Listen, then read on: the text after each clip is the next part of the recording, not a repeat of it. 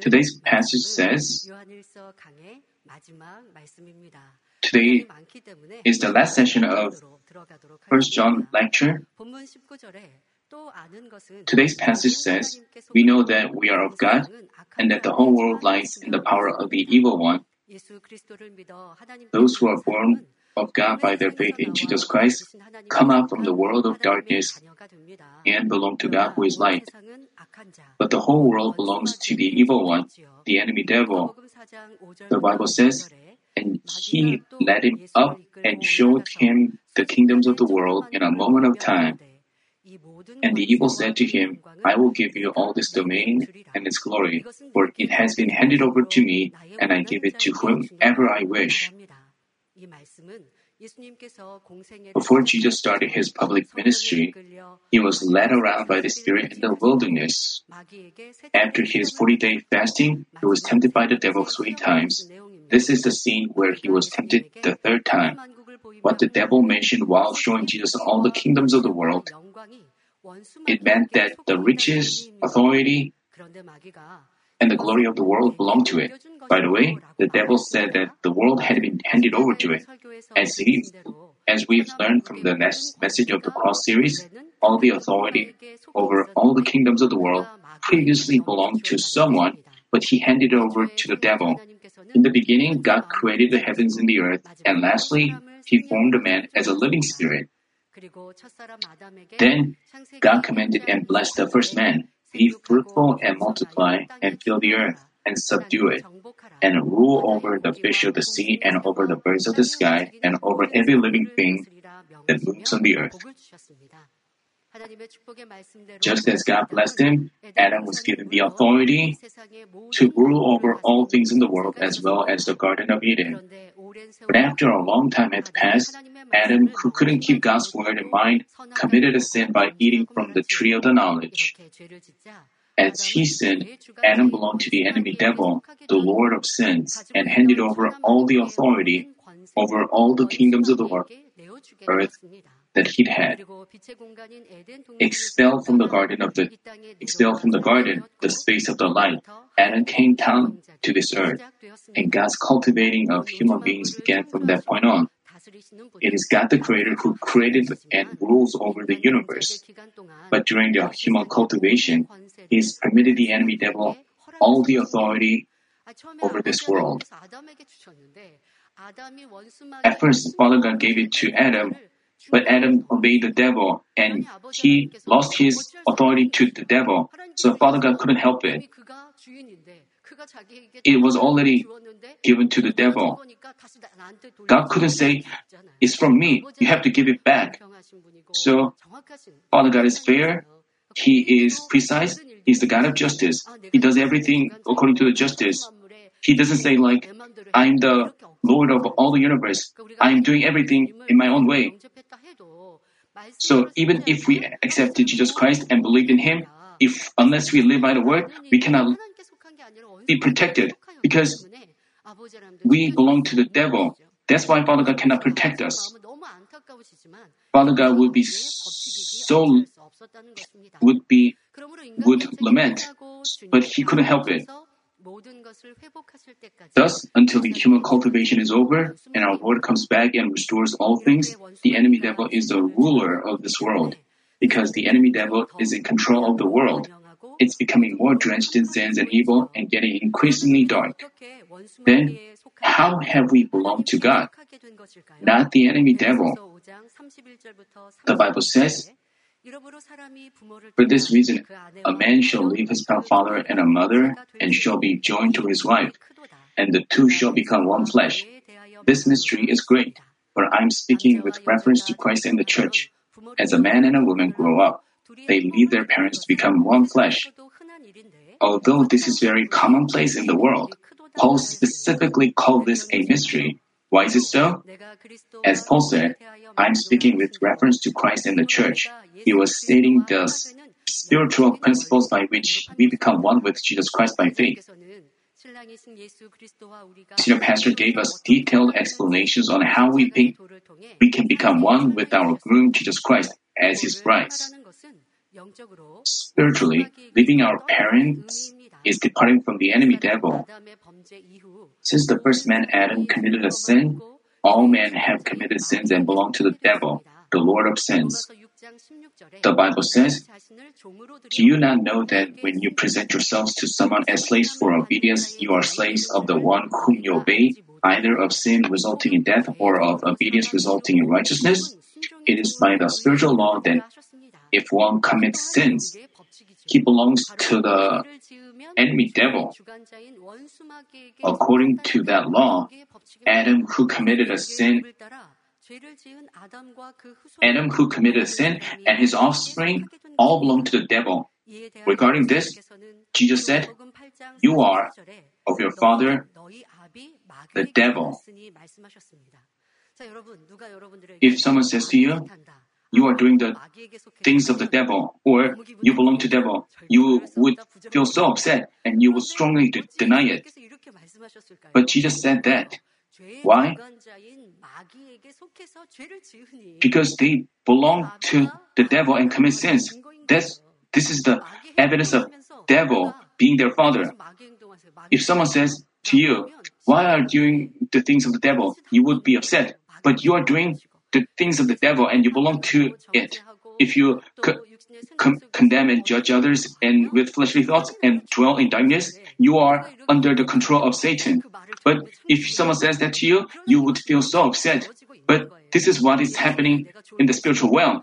Let's say you are, you fall asleep during the sermon, and Satan then Satan is putting you to sleep, and you are under the control of Satan. This is what is happening in the spiritual realm, but you wouldn't admit that. But the spiritual phenomena controls the physical phenomena. Spiritual phenomena affects physical phenomena. That's why Jesus said that the Lord of sins is the enemy devil. That's why if a person sins, he's the I hope you keep this in mind. You have to know that if you commit sin, have foolish thoughts and judge it, and condemn others, you belong. Doing this, you have to. Spiritually, the devil is the father of those who commit sins. By the way, whoever hears the gospel of salvation and accepts Jesus Christ in his heart leaves the enemy devil, the ruler of this dark world, and belongs to God who is light. The Bible says, For if we have become united with him in the likeness of his death, certainly we shall also be in the likeness of his resurrection, knowing this, that our old self was crucified with him in order that our body of sin might be done away with, so that we would no longer be slaves to sin. For he who has died is freed from sin. When Jesus died on the cross bearing all our sins, our old self was also crucified along with Jesus. As for those who believe in this fact and unite with Jesus Christ, their sinful body is destroyed and they no longer live as slaves to sins. Also, if we believe in our hearts Jesus' resurrection, we are declared righteous. And when he comes back, we get lifted up to participate in resurrection. Like this, those who believe in Jesus Christ leave the enemy devil, the Lord of this world, and the father of sins, and become one with Christ. Out of the world, a husband and wife who love each other and are, and are united, share all things, all their possessions. The husband's house is the wife's as well, and the wife can share all things in their house. If her husband is promoted in a workplace, then the wife shares the joy and shares his authority as well. A united married couple can share joy together. Likewise, those who are those who united with Jesus Christ can share all things about Jesus Christ, the true groom. The Bible says, and if children, heirs also, heirs of God, and fellow heirs with Christ. Jesus Christ is the Son of God, the Creator. Along with Father God, He is the Master of heaven and the ruler of all things. Thus, if we unite with Christ as his bride, we become the heirs of God and receive everlasting heaven as an inheritance.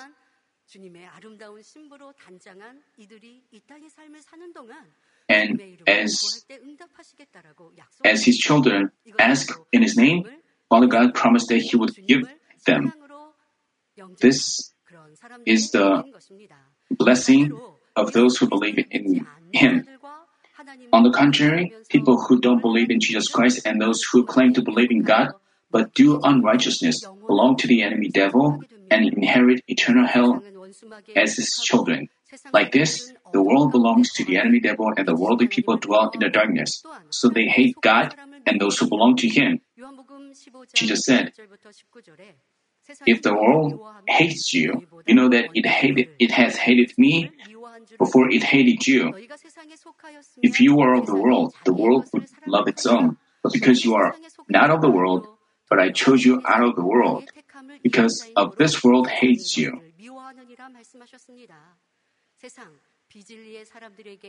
If you get hated and persecuted by the people of this world and untruth, it proves that you've been chosen by Jesus Christ and become the heirs of God, receiving heaven as an inheritance.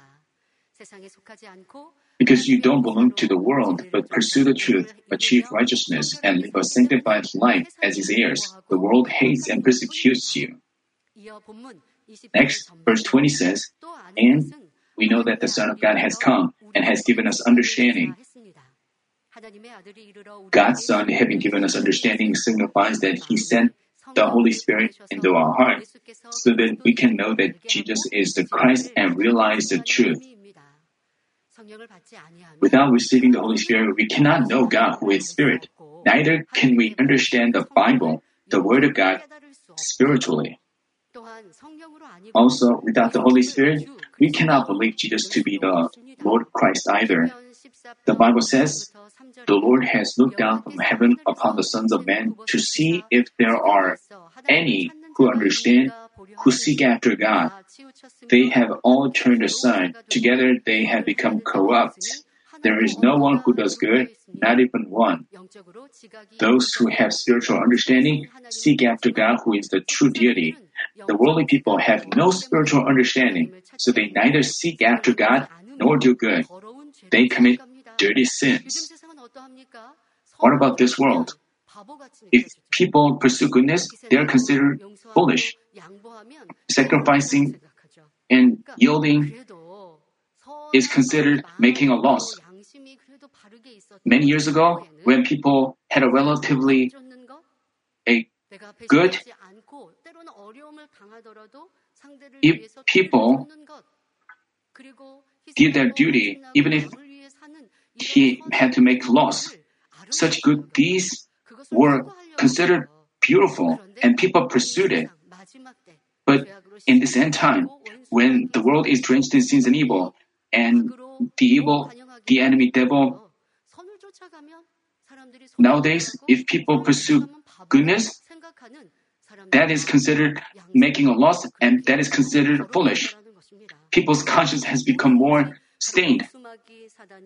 This is all, this is what the world controlled by the Satan is like. What do you seek, pursue goodness or sins and evil? If you become numb while pursuing sins and evil, I'm not talking about people who don't know God. It's natural that they live so, but those who call God, call on God, who, who believe in Jesus Christ, who attend church, those who have met, met and experienced God, those who have experienced His work, if they had a change of heart, if they become shameful of doing good, if, if they pursue evil in pursuit of their benefits, there are people of this kind around us, and we have to lament for them. We shouldn't be envious of them. What about you? If you see those people who left the church and lost their faith, and they look like they are living happy while taking in worldly pleasures, and they boast of them, If you have weak faith, uh, did you waver? When you looked at them, you felt like he used to have good faith, but now he's left the church and he's taking in worldly pleasures and he's boasting of them. Are you curious and envious of them? How stupid that is. You if you belong to the if the, if people belong to the devil and if people if they love the world, they belong to the world and they belong to the darkness. If, just because you attend church and call our Jesus Christ, you don't belong to the light. Those people have no spiritual understanding. If a person has spiritual understanding, as he looks at the nature, reads the Bible, and hears the gospel, he believes in the God, the true deity, accepts Jesus Christ as the Savior, and believes the Word of God as the truth and obeys. By the way, spiritual understanding comes from the Holy Spirit.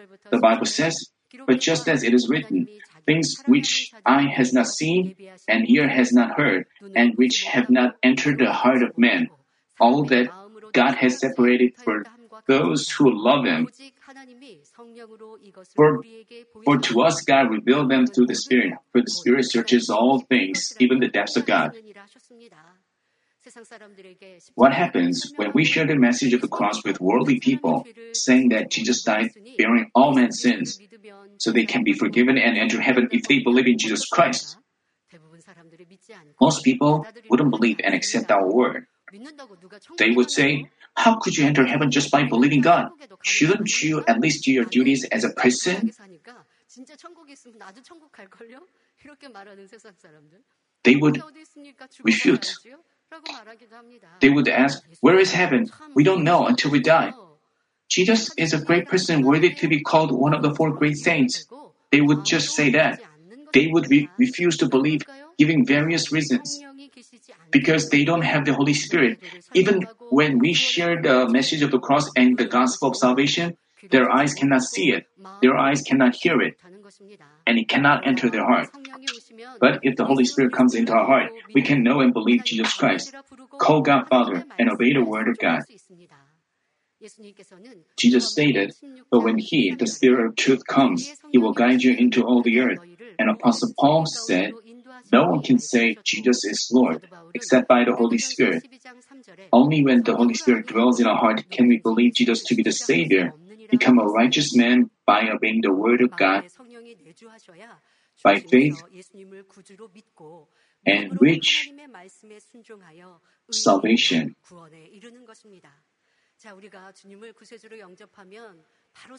When we accept the Jesus Christ, the Holy Spirit comes into our heart. So we believe Him to be our Savior, and we believe in the afterlife, the heaven and hell. So we don't find it burdensome to live a Christian life. Even if we walk down the narrow path, we thought this was the way of life because we have the Holy Spirit in us. But the problem is, this spirit can be quenched. If you commit sins repeatedly on purpose, if you commit sins the works of flesh, and if you judge and condemn the works of the Holy Spirit, if you commit such sins leading to death, if you fall down and waver in times of trials, and and turn. At first, the Holy Spirit laments, but if you keep ignoring that voice and dwell in sins, the Spirit can be is quenched, and the Spirit is gone. Then you no, have no spiritual understanding. You surely ha- used to have the spiritual understanding, so you rejoiced when you saw the spiritual realm. But it, without the spiritual understanding, you find the Christian life burdensome. You used to enjoy giving offering to God. You long for God-given duties, knowing that you would receive rewards in heaven, because knowing that you would receive honor. Because Father God would build heavenly houses in heaven, you offered offerings. No one can force you to give offerings. Why did you give a great amount of money during the devotional service? Why did you take joy in giving God? It's because the Holy Spirit was alive in you. That's why you believed in heaven and hell. And you wanted to build heavenly houses and you took joy in it. That's why you volunteer, you volunteer to do things. But in times of trial and tests, you, you may lose your joy and you begin to have regrets about giving to God. It's the evidence of your losing the spiritual understanding. I'm not talking about you, right? but there were people who used to say that some of them left the church or others lost the fullness completely. One of the church members said eh, during the September divine healing meeting, they he, he, she restored the first love. During the trial, he, she, she confessed that she was no different than worldly people, but she thoroughly repented, bitterly repented. After that, she felt so refreshed and she became a new person. Hearing her confession, I was very thankful. The enemy devil, the Lord of this world, it tries to take spiritual understanding from you. Why? You live in sins and evil because you love sins. If you, because you judge and condemn things. That's why, as you get drenched in sins and evil more and more, the Holy Spirit stops speaking to you. And then the Holy Spirit is quenched and you no longer believe in the spiritual realm. You know, you have no hope in the heavenly rewards. You just, you are just focused on your reality. You are without the spiritual understanding. I'm not just talking about the, I'm talking about people who, who where the Holy Spirit is quenched in their hearts. What about you? Have you strengthened your spiritual understanding? If so, you wanted to build up more rewards during trials, even if they were, you wanted to become church workers and being filled with hope. If you, but if you have complained and wanted to take a rest, that means you have become numb spiritually and you have to thoroughly repent of that and become awake. And you have to have keep that spiritual understanding.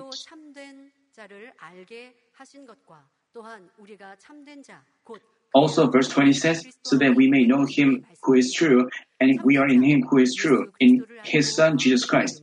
If we know Jesus Christ who is true and believe in him in our heart, the Holy Spirit comes into our heart.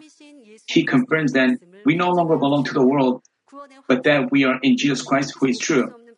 The assurance of salvation is the joy and peace that this world cannot give. But if you have no such assurance, when you are in the church, you feel like you're saved. But out in the world, you feel like you have, have no assurance of salvation.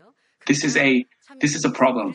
But if you truly believe in Jesus Christ, the Father God sends you Holy Spirit into you, and you have the assurance of salvation.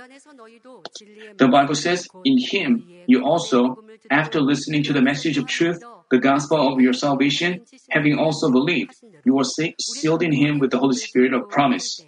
As we hear and believe in the gospel of salvation, we are sealed by the Holy Spirit of promise as God's children in Jesus Christ.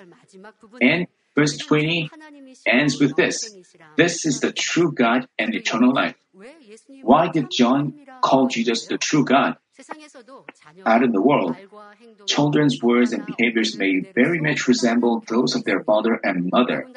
Moreover, if even their looks resemble their parents, people say they are their spitting image. It's the same spiritually. The Bible says, just as the Lord had commanded Moses his servant, so Moses commanded Joshua, and so Joshua did. He left nothing undone of all that the Lord all that the Lord had commanded Moses. Moses, the leader of the Exodus, was more humble than any man on the face of the earth. By communicating with God, he brought down the Ten Commandments and the law and delivered them to the Israelites. When Israel had passed their trials in the wilderness and entered the promised land, his successor Joshua led the people. Joshua acted exactly according to all the words commanded by Moses. Not only did he keep the laws and commandments delivered by Moses, but he also performed signs through God's power and led the Israelites with Moses' heart and will.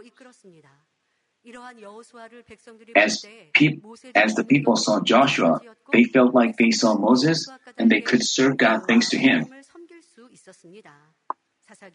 The Bible says the people served the Lord all the days of Joshua, and all the days of the elders survived who survived Joshua, who had seen all the great work of the Lord which he had done for Israel. Joshua exactly followed in Moses' footsteps, and they were one. Apostle Paul also had a spiritual son named Timothy, who resembled him. Paul said, Therefore I exhort you, be imitators of me. For this reason I have sent to you Timothy, who is my beloved and faithful child in the Lord, and he will remind you of my ways which are in Christ, just as I teach everywhere, in every church.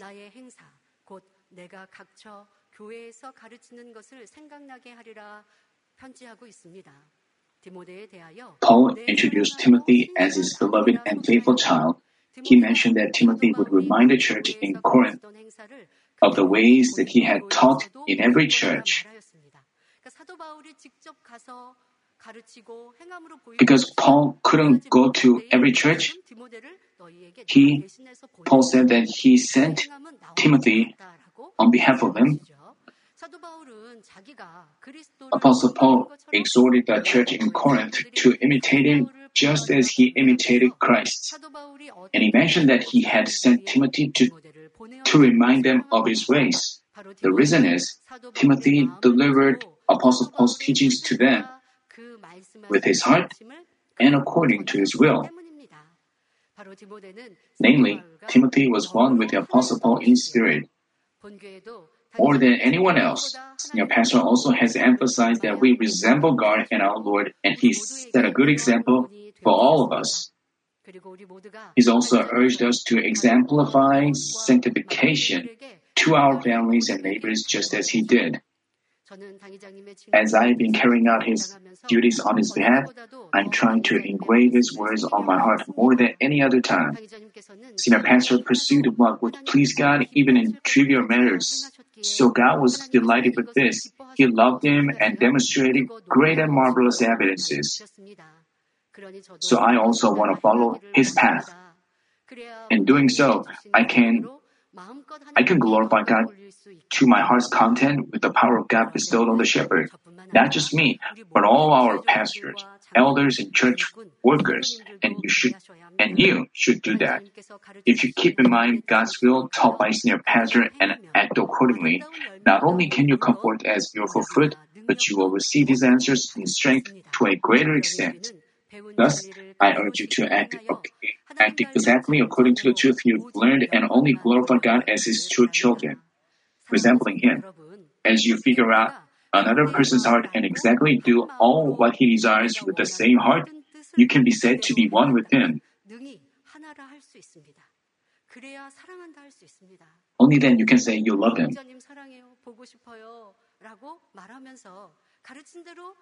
While you confess love to the shepherd, if you disobey, how could you say to be one with him? If you do things that he detests, you are telling a lie. That's what the Bible says. And senior pastor exalted us many times. We should become one with God and the Lord, and we want to enter New Jerusalem. Then we have to remember all what we have been taught. You know, when senior pastors was with us, He always spoke to us. So even if we didn't make efforts to remember them, we had awakenings continually. But now, these days, we have to remind ourselves of what we've learned with the Holy Spirit. When in making decisions, we have to re- remember how we have been taught and what pleases God.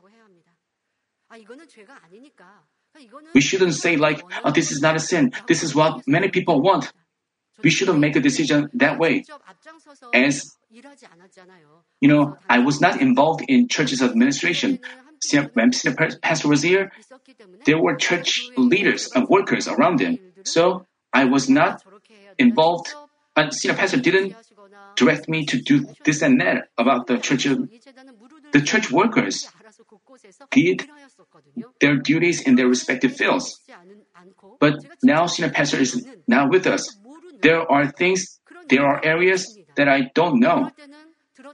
Then I seek counseling from people. And it, it would be good if you, if someone give me counseling about that. Even so, I mean, there, in in the sermons that was preached here, it contains the messages on the church's administration. And then you know, the Holy Spirit reminds me of, and He gives me awakening, and I'm trying my best to obey. I'm not saying I'm perfect, but I'm trying my best. I also hope you, you do so. This is this way we can be united. This is how we protect the church and the shepherd. I hope all of us should be united as one.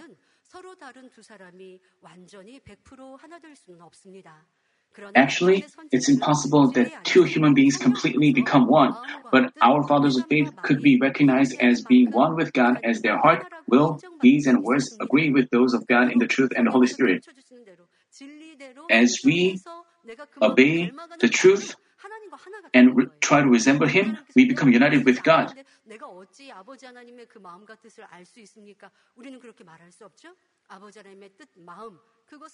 We can discover God's will in the Bible, and we have.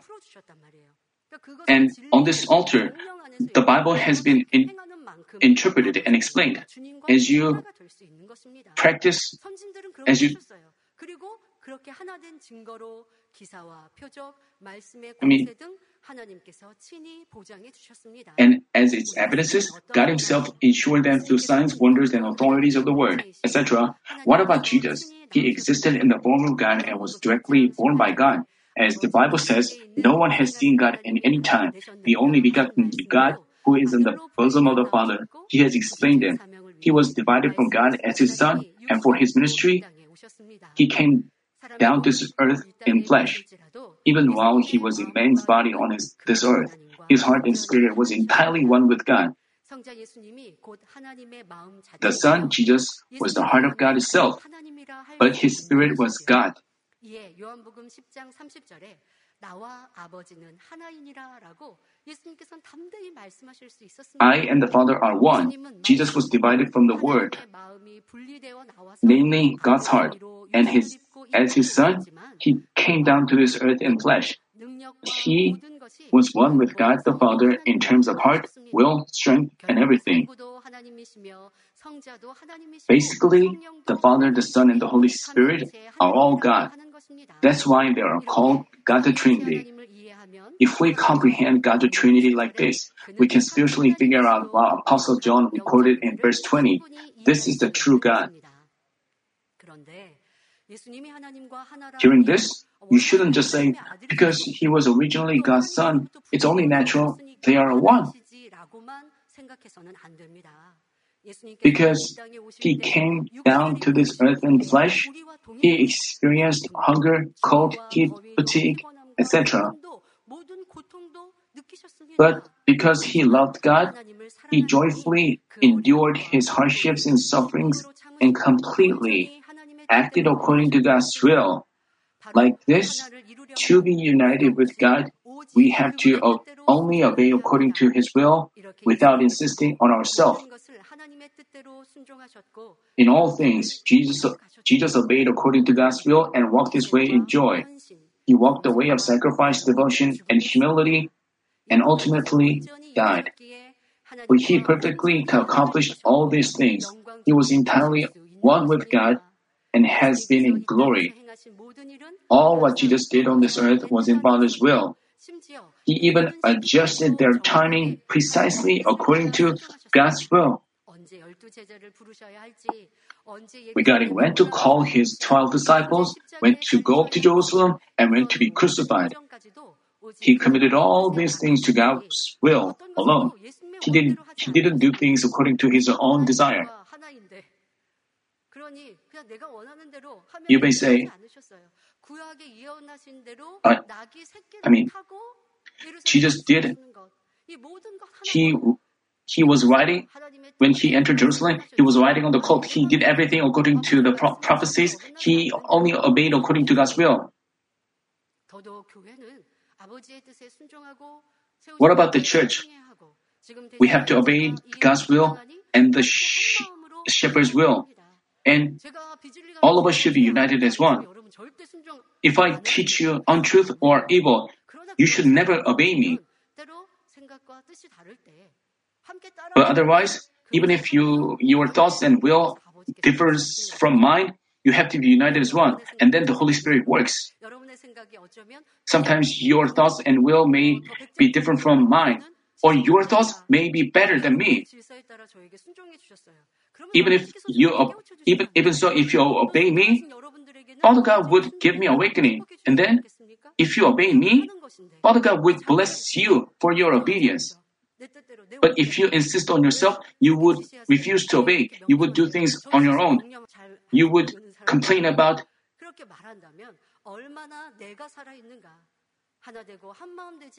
then you have to know you are insisting on yourself and you refuse to be united as one. You, you, you are not being united, but you're scattered. So there should be no division of, there should be no insisting on our being, on yourselves being right in this church. But we have to serve one another and we have to pursue what pleases Father God more. And then we can receive all blessings Father God prepared for us. And the Bible says he existed in the form of God, did not regard equality with God a thing to be grasped, but emptied himself, taking the form of a bondservant and being made in the likeness of man. Being formed in appearance as a man, he humbled himself by becoming obedient to the point of death, even death on a cross. Jesus existed in the form of God, but he only obeyed God's will without insisting on himself. Thus, God acknowledged that he was entirely one with him and gave him the great authority as the Bible says. For this reason also, God highly exalted him and bestowed on him the name which is above every name, so that at the name of Jesus every knee will bow of those who are in heaven and on earth and under the earth, and that every tongue will confess that Jesus Christ is Lord, to the glory of God the Father.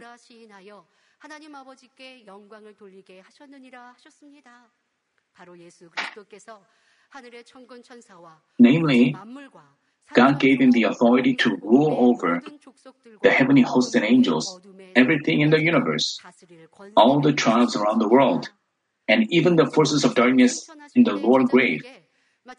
That's why Jesus said, that's why Jesus said this to his disciples when he ascended into heaven. All authority has been given to me in heaven and on earth. As the Lord of Lords, he had all the authority in heaven and on earth because he obeyed God's will to the point of crucifixion. Not just the Son, Jesus, but if anyone becomes faithful until death for God's will, he is acknowledged as being one with God and receives great heavenly rewards. As for our fathers of faith, if they indeed love God, they obeyed according to God's word, cast off all forms of evil, and completely obeyed the way, the way God desired. But their path was not always easy. With the shedding of many tears, sacrifice, and hardships, they walked their way in obedience because they loved God. The Bible says, by faith Moses, when he had grown up, refused to be called the son of Pharaoh's daughter, and choosing rather to endure ill treatment with the people of God than to enjoy the passing pleasures of sin, considering the reproach of the Christ greater riches than the treasures of Egypt, for he was looking to the wayward. Moses went through all the sufferings because he loved God and his people, and because he looked to the rewards. So God also loved Moses and was pleased with him. As is evidence, he manifested great power and was glorified. This is the evidence of being with God. The same went for David. After he was anointed as the king of Israel by Samuel, he was chased by Saul for over 10 years and faced many life-threatening crises. Even so, David always kept the laws of God without violating his statutes. Because he kept righteousness before God and tried to lead a pure life without blemish, Even when he had an opportunity to kill Saul, he forgave him. About such a life, David confessed that he believed in God's rewards. In every moment, he thought about God, not just in peaceful times, but in times of trial and hardships. When he was attacked, when he was agonized, he thought of the God's law and statutes, and he tried to do things that pleased God. But his trials, uh, his difficulties continued. Still, he pursued what would please God. That's why he boldly confessed. He confessed like, Father God is attacking me, but I pursued God. So I believe that he, you will be on my side. This is what he sang in the book of Psalms. Even when he was in trial and even when he was in hardships, he tried to, he thought of goodness and thought of God's law. That's why he was peaceful even in the difficulties and he believed that Father God would pay him back later on. David said, The Lord has rewarded me according to my righteousness. According to the cleanness of my hands, He has re- recompensed me. For I have kept the ways of the Lord and have not wickedly departed from my God. For, for all His ordinances were before me, and I did not put away His statutes from me. He didn't forsake his, even when he was in trial and difficulties, even when he was attacked by the evil one. He confessed that he lived in God's will. He boldly confessed so. Even so, his hardships continued. Uh, for over 10 years, he was chased by Saul, and even during those days, he didn't say like, I'm in distress. He didn't complain like, why should I be in distress? Distress. Why don't you protect me? Over the years, he tried to keep the laws and his statutes, and he confessed so. And he confessed that he believed in his rewards. This is true faith. This is the true faith, and this is the evidence of being united with Him. What about you? Well, when you when things are joyful, you are you get filled with the Spirit. You feel like you are committing with with God and you are being loved God. But your true self is revealed. Even among relationship with others, you are in times of difficulties, it is revealed. When we are rich, when things are good, we can get along with everybody. We can, but when you are attacked and when you are in trouble, those people who stay close to you, they are true ones. David was like this in his relationship with God. That's why he was acknowledged by God. He received that evidence from God. It's not that he lived in his laws because he was in peaceful times. Even in troubles, he chose to live in his laws and statutes. And finally, he was blessed to be the best king of Israel. We have seen many of such cases in the Bible. But what about you going through this trial? Do you believe in God? Can you boldly say that you are being united with Him? You have to compare yourself to David and his confession. The same went for Jesus' 12 disciples. They underwent many sufferings with Jesus. In the days of the early churches, they were greatly persecuted, and most of them ended up dying a martyr. Jesus said, You are those who have stood by me in my trials, and just as my Father has granted me a kingdom, I grant you that you may eat and drink at my table in my kingdom, and you will sit on my thrones judging the twelve tribes of Israel.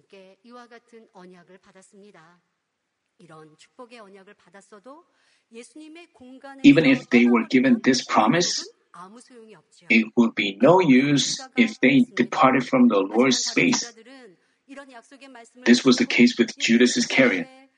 But as for the other disciples, after they witnessed the resurrected Lord, they remembered his teachings and obeyed and even faced martyrdom in, a, in joy.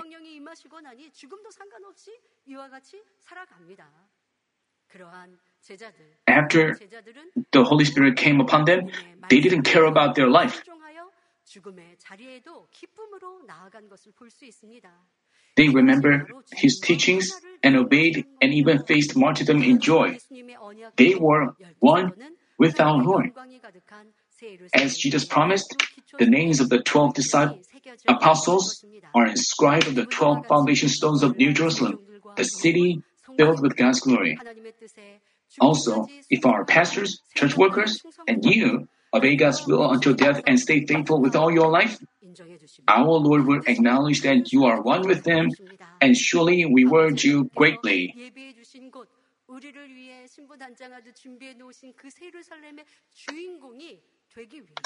Father God has prepared that place, the New Jerusalem.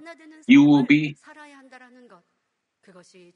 you have to to enter that place. You have to live a life where you are united with Him, even while going through this trial. This is the life of our Lord and our fathers of faith, and we are given that opportunity. You have to accept this situation in joy and gratitude. But even if you are you've lived a Christian life for long and have been given big titles and duties, unless you obey His word, you have no rewards in everlasting heaven. Even when you ask according to your needs, you cannot be answered, but always live in troubles. It's because you are not one with God and our Lord. Even if you haven't become wholly sanctified and become one with God, as you try to obey according to His will, He never turns His, turns his face away from you. But even while you know the truth, if you do evil and don't act by the words, you will get farther and farther away from God. Therefore, you should daily hope for unity with God and our Lord and change even more promptly. As you do so, God will show the evidence of you receiving His love and bless you with a prosperous life. Thus, I urge you to cast off all forms of evil, become sanctified, and die daily, having only Christ filled in your heart. At the end of verse 20, John calls Jesus Christ eternal life. Jesus, Jesus said, I am the resurrection and the life. He who believes in me will live even if he dies. And ev- everyone who lives and believes in him, uh, in me, will never die. Do you believe this? Jesus, who died bearing all men's sins, resurrected in three days, becoming the Savior of all peoples. Whoever believes Jesus to be his Savior can be forgiven and declared righteous. By receiving the Holy Spirit, he becomes God's child. When the Holy Spirit comes into his heart, he revives his dead spirit, and, and as much as the truth is filled in him, he daily gives birth to Spirit through the Word and the Holy Spirit. This is the spiritual resurrection, and such a person can enjoy eternal life in heaven. As for people who live in faith and have been asleep in their grave, since their life expired, when the Lord comes down into the air, their bodies revive and get lifted up into the air. At this point, their bodies are combined with their spirits which come down with our Lord. This is physical resurrection. On the contrary, as for those who are living in faith now and will, will and will welcome our Lord alive, their perishable bodies instantly change into imperishable ones and get lifted up into the air to meet our Lord. This is the rapture. We always we're always looking at the, our background pictures describing rapture. Those who have been already died, having lying in their graves, they are, I mean, they come down with our Lord, and we are lifted up to heaven with our renewed spirit, soul, and body. We live with such hope, and this is true life. With the renewed spirit, soul, and body, they have eternal joy and happiness in heaven. This is eternal life, which believers who have been changed by believing in Jesus Christ enjoy. This is why John said that Jesus Christ is eternal life. Let's take a look at the last verse, verse 21. Little children, guard yourself from idols. So far, we found in chapter 5 that God sent His Son Jesus for us, sinners, to save us, and that He sends the Holy Spirit to those who believe this and changes into His true children. God emphasizes that it's only natural that those who, who are born of God like this love Him, keep His commandments, and love their brothers. He also stated that God's children wouldn't do things that belong to the devil and commit sins. And in the last verse, he exhorted us to guard ourselves from idols. Actually, idols are something that we cast off. I mean, when we just believe, begin to believe our Lord. After we cast off idol, we accept our Lord. This, this is basic. But in the first John, which deals with deep spiritual messages, in its last verse, it tells us to cast away idol. Here, idol has a broad meaning. Keeping close to or worshiping idols is the work of darkness belong to, belonging to the devil that the Bible sternly warns against and is abominable before God. In the Old Testament times, God prohibited people from making an image of a wood, stone, and metal and worshiping it. But in the New Testament times, an idol has a broader meaning. Whatever we love more than God is an idol. If we know the love of God who gave up His only Son as an atoning sacrifice, we cannot but love Him with all our life. So He said that it is the great and foremost commandment that we love God with all our heart, all our soul, and all our mind. And if we love God first, we can love love all people. With God's love in our heart, we can love even the evil in our in our enemies. We can love even those who hate us. But people who love something more than God cannot love all people. Such people seek their own benefit, so they only love those who are in who are in agreement with their thoughts and heart and those who love them, and they keep away from those who don't and hate them. If we love anything more than God and crave it in our heart, that becomes idolatry spiritually. The Bible says, Therefore, consider the members of your earthly body as dead to immorality, impurity, passion, evil desire, and greed, which amounts to idolatry. Therefore, we have to check whether we are still in love with things of the world.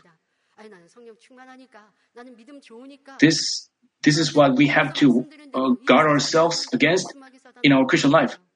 You may think you have good faith, but but you have to know that the Lord of this world is the enemy devil.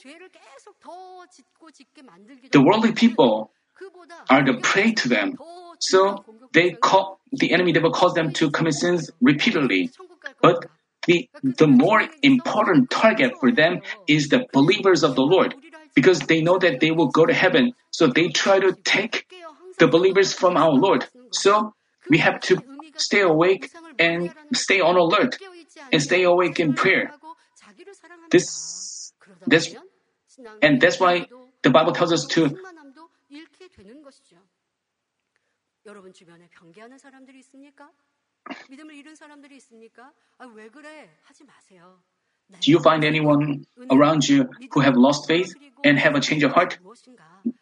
Don't wonder why that, that is happening. But you have to check yourself.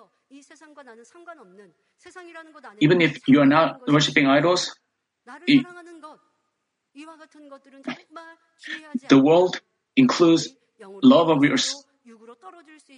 If you love yourself, if you're not cautious about that, even after you've accomplished spirit, you may fall into flesh. You may lose your faith. And the enemy devil can tempt you. Keeping that in mind, you have to stay awake and stay vigilant. You have to. Uh,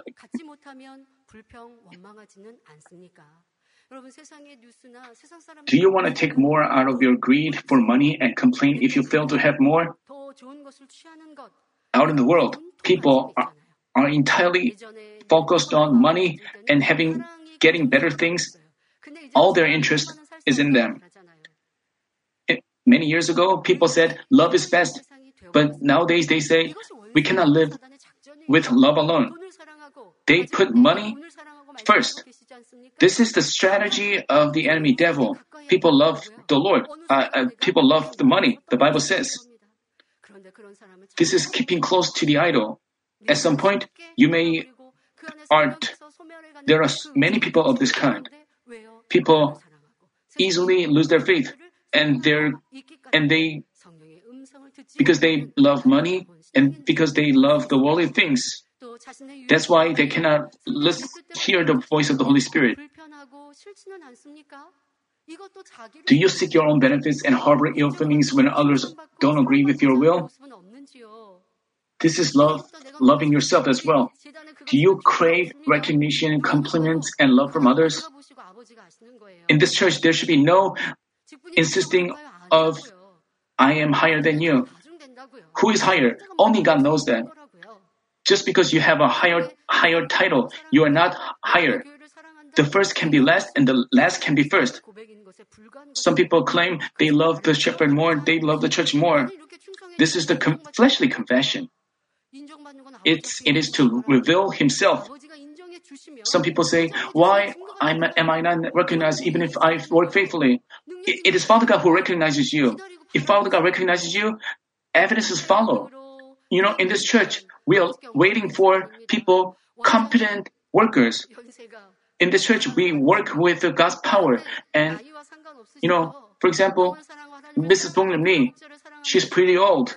But regardless of her age, with her love for the souls and with her love for the church, she is wholly committed to helping the souls to receive healing. So great power accompanies her when she conducts the online prayer meeting. Many works are happening. The same goes for Dr. Myungho Jung. I cannot report them all of you, but I get reports every week. The works are continually happening. They are, he is holding seminars in Africa, and people are, and Father God guarantees him. We are waiting for such pastors and church workers.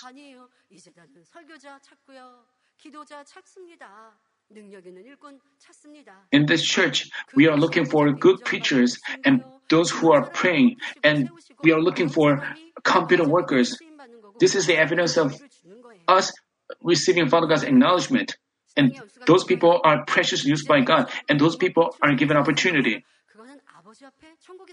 Just because you have been long with the church, just because you have worked faithfully, I mean, yes, you will receive rewards in heaven, but for your truthful work, Father God will pay you for everything. You shouldn't have regrets about that. But some people say, why am I not recognized even if I work faithfully? Do you feel resentment? It's because you work faithfully in flesh. Why do you? This is regrettable. This is the love of yourself. Why do you backslide in faith? Why do you have yourself make yourself an idol? You are making, I mean, those who, if you do so, you are making an idol of money or yourself. It's natural that those who long for everlasting heaven keep away from such idolatry and love God first. So I urge you to discover things that you love more than our Lord and break your alabaster vial quickly. In doing so, I pray that you only give out the aroma of Christ. Today, we wrap up this First John lecture. In First John, we find Christian messages which are the cores of Christian faith. We've learned that Jesus Christ is the Word of life, which was from the beginning, which we've heard, which we've seen with our eyes, which we've looked at and touched with our hands. Only those who act in the light have fellowship with God who is light. And, and people who claim to believe in God but dwell in the darkness are liars. Those who are born of God believe Jesus Christ to be the Son of God, so they so they should keep their His commandments and love their brothers and not commit sins.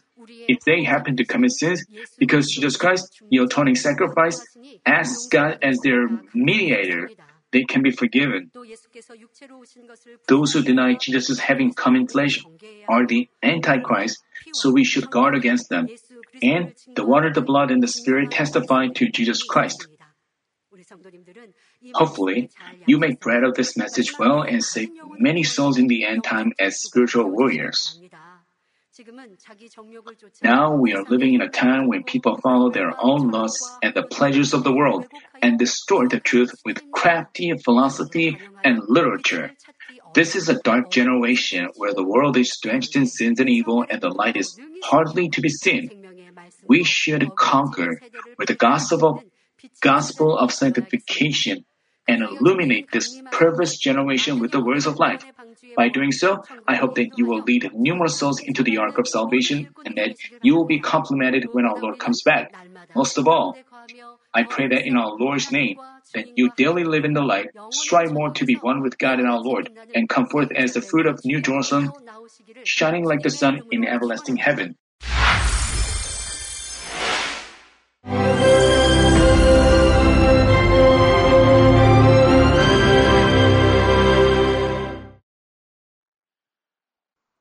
Hallelujah. Almighty Father God of love, please lay your hands on all brothers and sisters receiving this prayer here in attendance. Lay your hands on all the members of the branch churches and local sanctuaries, and all the GCN TV viewers, and those who are watching via satellites, cables, and internet all over the world, transcending space and time. Plant faith in their hearts and drive out their negative thoughts and doubts. Let all the trials and afflictions leave them. By the fire of the Holy Spirit, from head to toe, scorch their sick and affected parts, including all cells, tissues, and nerves, all internal organs and intestines. Let the light of creation come upon them. In the name of the Lord Jesus Christ, I command the enemy devil and Satan, all diseases, germs and viruses, and infirmities, go away. Let the light shine on them. Scorch their incurable and long-term diseases by the fire of the Holy Spirit. Burn all kinds of endemic and contagious diseases like malaria. Be cleansed and made well.